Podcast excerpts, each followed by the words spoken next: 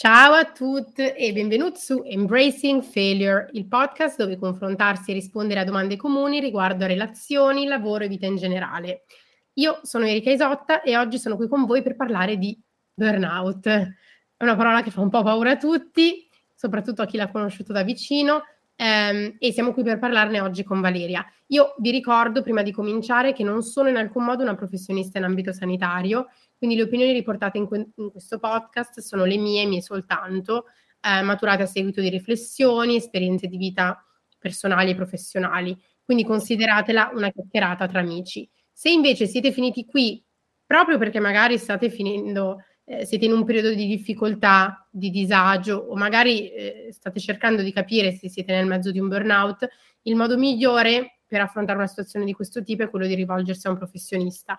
Io personalmente faccio riferimento a eh, Uno Bravo, che è un servizio di eh, psicoterapia online, eh, inizialmente ideato per italiani all'estero, poi so che adesso con la pandemia è tutto diventato eh, molto comune. Um, personalmente lo consiglio, ecco, ovviamente la terapia online per me funziona, per altri può non funzionare, quindi rilascio a voi la responsabilità di eh, rivolgervi a un professionista eh, o a una professionista nel caso in cui eh, il disagio fosse più, più ampio. Però ecco, oggi siamo qui con Valeria a parlare di burnout. Valeria, ci vuoi dire qualcosina su di te prima di cominciare? Ciao a tutte e grazie mille a Erika per avermi ospitata in questo suo podcast che io seguo ed è un po' per me un balsamo, diciamo, in alcuni momenti. Eh, io ho 28 anni eh, di lavoro, faccio il praticante avvocato e diciamo però che le mie passioni sono l'arte e la cucina e mi descriverei più così, ecco. Ottimo, a me piace, insomma, se tutti cominciassimo a descriverci con le cose che ci piacciono invece che con le cose che sì, facciamo, sì. sarebbe un mondo sicuramente molto, molto più bellino. Allora, ma parlando di burnout, oggi appunto l'argomento non è, non è, non è semplice, non è così balsamo forse, eh, però andiamo a parlare di burnout. Quindi per chi ci segue e non sa cos'è il burnout, tu come, che definizione daresti?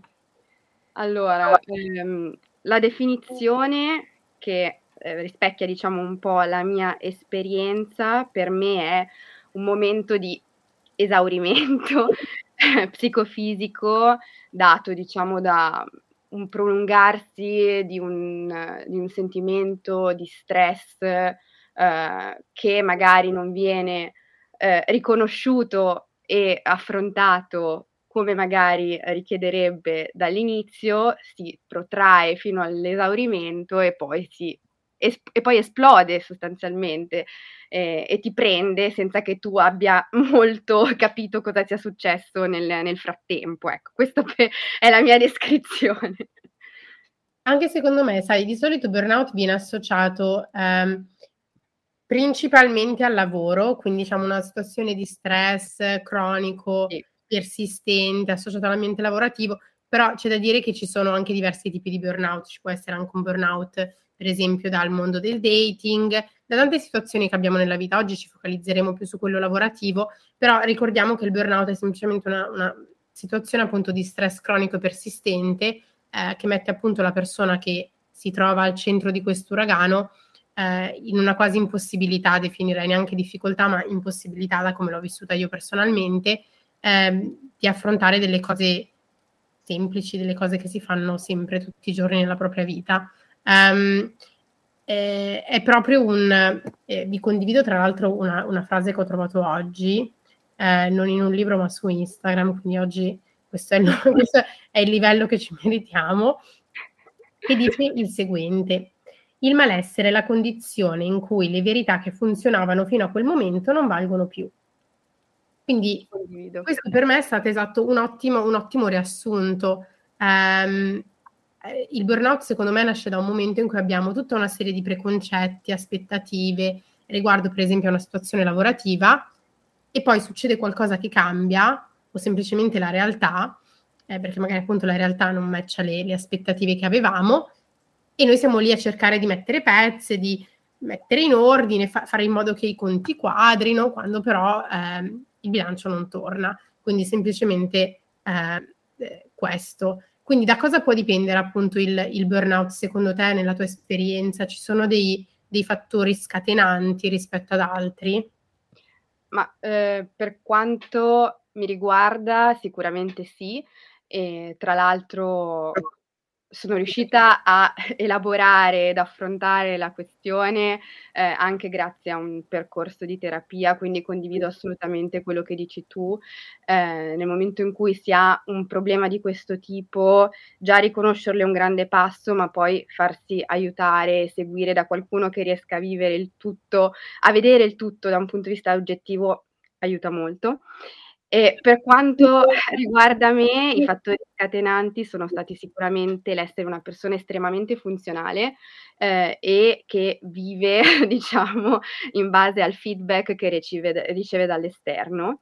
Quindi da una parte, ehm, mi faccio pat pat sulla spalla solo quando riesco a raggiungere i miei obiettivi, le mie aspettative, soprattutto dal punto di vista lavorativo e poi quando ho un feedback esterno che mi dice: "Okay Valeria, brava, sei riuscita a fare questa cosa e quindi ti meriti di andare avanti".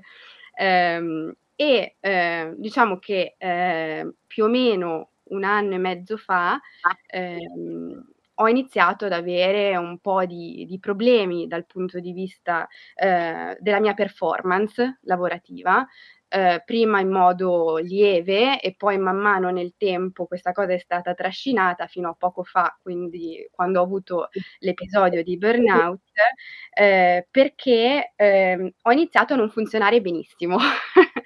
ehm, compiti che magari prima per me erano estremamente facili, cioè, oddio, in base al compito c'era più o meno facilità, però comunque cose che ho sempre fatto tranquillamente sono iniziate a diventare difficili. Uh, fino ad esempio al non riuscire ad inviare un'email senza avere il momento di, di tremore, di panico. Eh? E questo per me è stato devastante, nel senso che ehm, per me il non essere, il non funzionare, il non essere perfettamente funzionante ha scatenato una serie di ehm, dubbi e, eh, nei confronti proprio della mia persona. E ho continuato a sentirmi così sempre di più e non affrontavo il problema però, nel senso che per me non esisteva, per me non poteva succedere, non, non poteva succedere a me più che altro.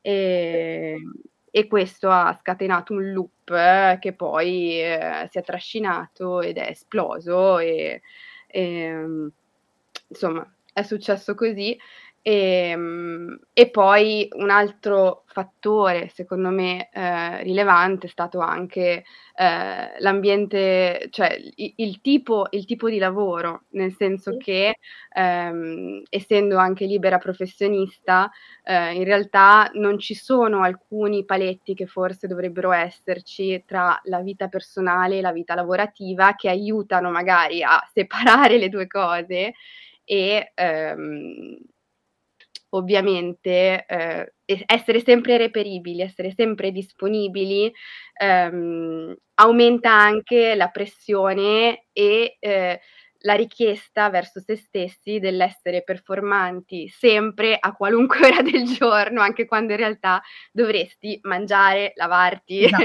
dormire. Devi essere sempre quella Valeria che risponde, che sa, che, che, che è pronta, che è eh, ready to go in qualsiasi momento della giornata. Io ho avuto tra l'altro un'esperienza simile eh, eh, sia con il mio lavoro che quest'anno che ho dovuto un po' eh, bilanciare lavoro in azienda e la, e la startup Womenplot ed è stato esattamente questo il più grosso dei problemi. Quindi secondo me ci sono dei fattori sicuramente individuali, soggettivi, di personalità che sono un pochino più, eh, più pronte, diciamo, a questo, a questo tipo di situazioni perché chiediamo molto da noi stesse, siamo estremamente performative, ehm, siamo sempre in competizione non con gli altri ma con noi stessi, quindi siamo sempre lì a cercare di, ehm, di essere meglio di come eravamo ieri e non, non, è possibile che ci sia una piccola crepa nello specchio perché eh, altrimenti crolla tutto e si rompe tutto. Quindi c'è questo come primissimo eh, discorso, ci sono sicuramente dei fattori sociali, ovvero ehm, semplicemente anche il fatto di ehm, per esempio essere donna, cosa vuol dire essere donna e lavorare, cosa vuol dire dimostrare appunto di essere abbastanza, di poter fare tanto quanto, eh, e sono tutte cose di cui non siamo estremamente consci o consapevoli, però quando ci si rende conto di come il sessismo sia sistemico e sia parte di tutto ciò che facciamo, è qualcosa che ehm, in un modo o nell'altro diciamo diventa anche parte del, delle nostre reazioni. E poi c'è anche il fatto effettivamente di fattori esterni, che può essere un eccessivo carico di lavoro, una monotonia magari anche in quello che si fa, eh, che ci rende poco stimolati dal punto di vista creativo. E per più sono semplici le task, più poi diventa difficile performarle e anzi se non le facciamo bene ci cominciamo a chiedere ma chi sono io, dove sono finita? Um, e per me questa è stata la cosa più, um, più assurda, anche per me il fatto che c'erano delle semplici task e non riuscivo a farle, non riuscivo a fare delle cose semplicissime. E lì piano piano è quando tutto ha cominciato a, a fermarsi e è il periodo in cui fa più paura, che come diciamo prima, il, il malessere è quella situazione tra le verità conosciute che non sono più attuali e quelle che ancora dobbiamo scoprire. Um, e per me è stato estremamente difficile, quindi ci sono secondo me tanti fattori che eh, vanno a giocare. Io nella mia situazione personale ho avuto eh, due burnout, paradossalmente uno pre-pandemia molto più forte di quello durante la pandemia, però so che molte persone hanno in realtà un, una, un'esperienza opposta, quindi sì. Come si contrappongono. Io nel mio primo, per me è stato difficile perché io avevo smesso di lavorare, da un giorno all'altro non, non ho più potuto fare quello che facevo, sono andata un weekend a un matrimonio e mi sono resa conto che non, non riuscivo a prendere l'aereo per tornare a Dublino ed ero, ero bloccata, mi è venuto un attacco di panico, ho detto non posso andare, ho dovuto spegnere il computer del lavoro, il telefono del lavoro, perché il mio manager mi cercava giorno e notte, a tutte le ore, non c'era più quella separazione tra vita privata e ehm, vita professionale e, e, lì tutto si è fermato. Io poi per tre mesi non ho lavorato ed è stato difficilissimo perché tutte le persone intorno a me andavano a lavorare, avevano un obiettivo. Il mio obiettivo all'interno della società capitalista qual era a quel punto? Lavorare per formare. Sì, esatto. Quindi per me è stato estremamente difficile. Quindi secondo me c'è una correlazione anche ehm, con la situazione poi della pandemia, perché la pandemia ci ha permesso, io mi ricordo all'inizio, permesso, all'inizio, quando tutto è stato chiuso a marzo 2020, febbraio 2020, eravamo tutti a casa col nostro computer, la bella parolina del giorno smart working, pronti a, um, a fare solo quello. Quindi siamo stati quasi anche, cioè ci siamo resi conto che una, una volta che togli t- tutte le cose belle della vita, che potevano essere gli spazi in comune, il fare cose con altri, gli hobby, se rimane solo il lavoro e se non c'è più quella divisione tra lavoro e vita privata, diventa molto più difficile da gestire ma soprattutto la pandemia è stata anche un, un'occasione per riscoprire cose che ci piaceva fare, perché di tempo ne avevamo di più. Quindi qual è stata la tua esperienza, secondo te, se pensiamo alla correlazione tra burnout e pandemia? Ma la mia esperienza è stata un po' particolare, nel senso che um, prima della pandemia um, sostanzialmente vivevo la gran parte delle mie giornate in ufficio e, um, e quindi le, la mia giornata tipo era lavorare, stare fino magari se, la sera in ufficio, tornare a casa, vivere magari appunto cenare col, col mio compagno e poi ricominciare il giorno dopo così e poi magari nel weekend fare, fare, fare altro se possibile.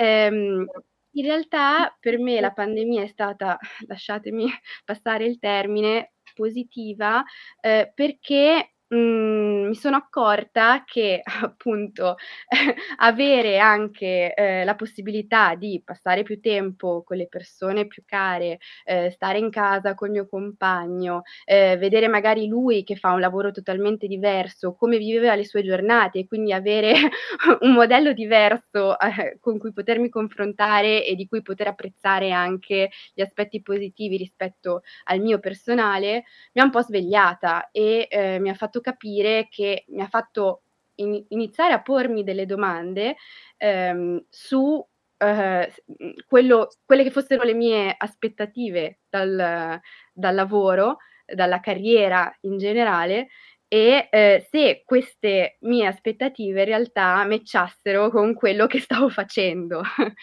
e la risposta è stata no, nel senso che eh, ci sono alcuni aspetti che assolutamente voglio modificare e migliorare perché eh, mi sono resa conto che ehm, non mi basta il, il lavorare e basta, cosa che speravo in realtà eh, fosse così perché per come sono fatta io, che sono assolutamente ehm, eh, funzionale, performante, ehm, per me andava tutto bene, andava tutto perfettamente prima di avere questo burnout e a un certo punto i miei piani e le, le, le mie prospettive... È stato più facile sicuramente. È cap- stato più facile, esatto.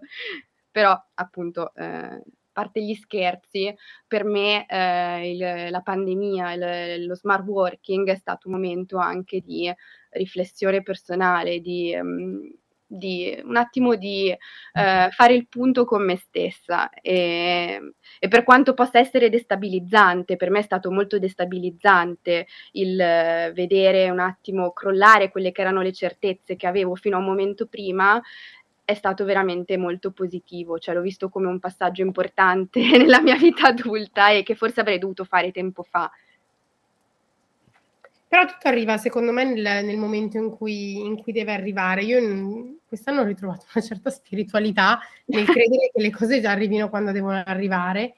E, um, il burnout, secondo me, è, è, è, come se fosse una risposta fisica a, cioè non quasi, è una risposta fisica a un malessere mentale, se ci pensi, del dire basta, il tuo, il tuo corpo dice ok, stop, ti stai fermando, non ti vuoi fermare? Ti faccio fermare faccio io. Fermare io, esatto. Fermare io. Così vedi come, come così ti fermi. E um, il fatto di fermarsi è una cosa che è talmente sottovalutata se ci pensi alla nostra vita, perché quella vita pre-pandemia del correre, correre, correre, mm. il prossimo obiettivo, la prossima cosa, eh, essere in questo loop che descrivevi prima, effettivamente eh, penso che sia qualcosa che, che, a cui molte persone comunque trovano, trovano, verità in queste prole, perché dicono tutti ci siamo trovati in quel... Io mi ricordo un giorno a 26 anni ho detto ma dietro a cosa sto correndo? Mm-hmm. Perché correvo, correvo, correvo. E, ehm, e quindi quando ho avuto questi due burnout entrambi mi hanno dato un pochino come un time out dalla vita, non so come dirlo, però tipo ok, adesso ti fermi, basta. In entrambi i momenti mi sono trovata a passare molto tempo da sola, cosa che non, faccio, non facevo abbastanza spesso, ma soprattutto a pormi delle domande. Quindi magari non è che stavo facendo chissà che, perché magari ho passato giornate intere a letto, cioè per me il burnout è stato un, anche un momento proprio di, di appunto, come dicevi tu, destabilizzante anche a livello fisico. Io che sono una persona che si muove, che fa mille cose, mi sono trovata bloccata, non riuscivo a fare niente, niente. E avevo bisogno di che la giostra si fermasse sostanzialmente. E quello mi ha permesso poi di vedere appunto che cosa c'era che andava o che non andava negli ingranaggi e di vedere che cosa volevo cambiare. E, e sono stati dei cambi che però sono, sono, delle lezioni che penso di aver imparato anche a tutt'oggi, ecco, di portarmele dietro. Quindi non so se il burnout è positivo, adesso non so se mi, mi sento una cosa di questo tipo, eh, però sicuramente tipo è un, è un, meccanismo di difesa. Sì. sì, è il tuo corpo che ti dice, sì. Ok, fermati, così non puoi andare avanti, devi prenderti un attimo, capire cosa ti sta accadendo, elaborarlo e magari tra- trarre un minimo di eh, positività da quello che ti sta succedendo. Sicuramente è una cosa mh, che non augurerei a nessuno perché è devastante, nel senso che eh, proprio ti, ti, ti, consuma dal punto di vista delle energie mentali e anche fisiche, perché eh, comporta tutta una serie di, di, fatica ad affrontare sia i pensieri che anche i task quotidiani, esatto. che veramente fare una piccola cosa sembra avere scalato l'Everest. Eh, mm. Però se proprio vogliamo vederci qualcosa di positivo, questo è il fare il punto della situazione con se stessi, prendersi un attimo e, e dire ok, cosa posso fare per migliorare la mia situazione, cosa voglio davvero. Sì. E, e, questo sicuramente è, è positivo perché mo- molto spesso mh, poi guardando indietro nel tempo eh, mi rendo conto che eh, a volte pur di non fermarmi a farmi delle domande, in realtà sarebbero state necessarie, ho fatto finta che tutto andasse bene, ho portato fino allo stremo delle situazioni che in realtà dovevano essere terminate e questo ha fatto sì che in realtà ehm, accumulassi tutta una serie di ehm, stress, di, ehm, di, negatività che, che poi eh, non affrontandola eh, si è accumulata, si è accumulata, si è accumulata e poi è esplosa. E, ehm, e quindi mh, mhmm, secondo me mh, mhmm, nel, nel male c'è sempre un po' di bene in questi momenti. Ah, io di questo sono convintissima. Cioè, secondo me il, il burnout è proprio quella, quella, crepa che dà spazio alla luce eh, in, una, in, una, situazione che altrimenti è molto buia, di cui però magari non ci rendiamo conto perché siamo abituati a stare al buio, capito? Quindi se tutta questa luce ci, ci acceca e siamo lì. Cosa sta succedendo? A, a, a, tentoni, però c'è molto di più. E, e, per andare un pochino verso la conclusione, se tu dovessi dare eh, dei consigli, adesso ovviamente ripetiamo che non siamo appunto specialisti no. in sanitario, però c'è qualcosa che per te ha funzionato in, in questo periodo di rivalutazione, diciamo, di assessment, di reassessment um, della tua vita lavorativa? C'è qualcosa che ti ha aiutato a, um, non voglio dire uscirne, perché non so se, se, se, se, uno ne esce, la vedo più come una cosa che succede e che diciamo è un pochino il Big Bang che dà la genesi eh, a un nuovo mondo. Quindi c'è stato qualcosa che tu magari, che ha funzionato per te? Sì, uh, per me ha funzionato, uh, diciamo, vedere le cose da un punto di vista esterno, nel senso che appunto con la terapia ho avuto una visione oggettiva di quello che mi stava succedendo e ho scoperto che in realtà non per forza bisogna autoflagellarsi e sentirsi delle persone orribili se non si riesce magari a essere performanti al 100% sempre e a fare tutto quello che la società ci richiede di fare, tutti i compiti che la società ci richiede di fare, ma che se una persona in un certo momento della sua vita fa un po' fatica, ha un momento di stress e si sente un po' persa, è tra virgolette normale e che eh, può accadere a tutti e soprattutto accade magari a quelle persone che mettono un po' troppa pressione su se stesse come sicuramente io ho fatto nella mia vita, nel senso che ehm, ehm, magari a volte uno si mette, si, pro- si pone anche degli obiettivi troppo, eh, troppo difficili o comunque che richiedono uno ah. sforzo veramente enorme e dopo, essere, dopo esserti messo quel, eh, quell'obiettivo, lo raggiungi, te ne metti subito un altro perché non sei mai contenta di te stessa. Quindi diciamo che ehm, quello che per me è stato fondamentale, direi, è stato sentirmi non, sbaglia- n- sentirmi non sbagliata, non diversa, non, um, non so come dire, sapere che come me ci sono altre persone che hanno affrontato questa fase della vita e che si può affrontare soprattutto e che um, avere questi momenti non per forza significa um, essersi persi. Sì. O fallire, perché il fallimento, fallire. Il fallimento esatto. lo lasciamo alle aziende. E... Esatto. No, guarda, io ti dico, eh, sono assolutamente d'accordo con quello che hai detto. Per me la cosa più importante, è anche da lì che nasce l'idea del podcast, è proprio di parlare di tutte quelle cose che ci hanno fatto sentire come io se penso al, alla, prima, alla, prima, volta che ho avuto il burnout un paio d'anni fa, appunto due anni e mezzo fa, ehm, al sentimento che ho provato nel cercare di reprimerlo, perché ovviamente non volevo che nessuno si rendesse conto di come mi stessi, esatto. come mi stavo sentendo, ehm, è stato più la fatica nel reprimerlo che se l'avessi lasciato andare. Ho fatto più fatica per conceal, per nasconderlo, che mh, effettivamente se l'avessi semplicemente affrontato forse non sarebbe diventato così eh, certo. grande e totalizzante come è stato poi nei mesi a venire. Eh, eh, sì, per me che sono un'organizzatrice seriale, c'è da dire che una cosa che mi è servita eh, da brava no, voglio, no, però diciamo da, da, brava persona un po' puntigliosa, mm-hmm. mi è servito prendere dei mini progetti, delle mini cose e delle mini tasche e portarle a termine. Per esempio, poteva essere, non so, eh, prendere e andare a fare la spesa, delle piccole cose che non riuscivo più a fare, di nuovo prendere eh, quella, quella, capacità sulla mia vita. Quindi eh, riuscire ad avere un po' di controllo nel momento in cui avevo perso totalmente il controllo mi ha dato un po' quella fiducia poi per rimettermi in piedi, ecco. Vero, vero, anch'io condivido, infatti ehm, nei momenti in cui eh, mi sentivo peggio, il riuscire a fare delle piccole cose che magari possono sembrare insignificanti, in realtà ti dà una forza pazzesca perché dici ok, mh, mm, pensavo che tutto stesse andando male, tutto stesse crollando, in realtà sono ancora io, ce la posso fare pian pianino, un passo alla volta si può andare avanti. Sì, esatto.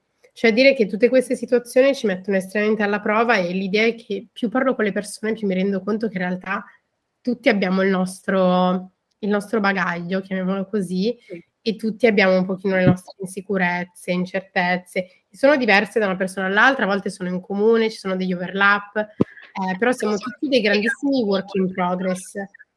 E questa secondo me è la lezione più grande ecco, che io per dire ho imparato quest'anno anche con tutto quello che è successo, ecco, con i burnout, con burnout, mica burnout e tutto il resto, è stato proprio di, di capire che tutti stiamo affrontando veramente qualcosa e non, non, non, abbiamo mai idea di cosa stanno attraversando le altre persone nella loro vita. Assolutamente.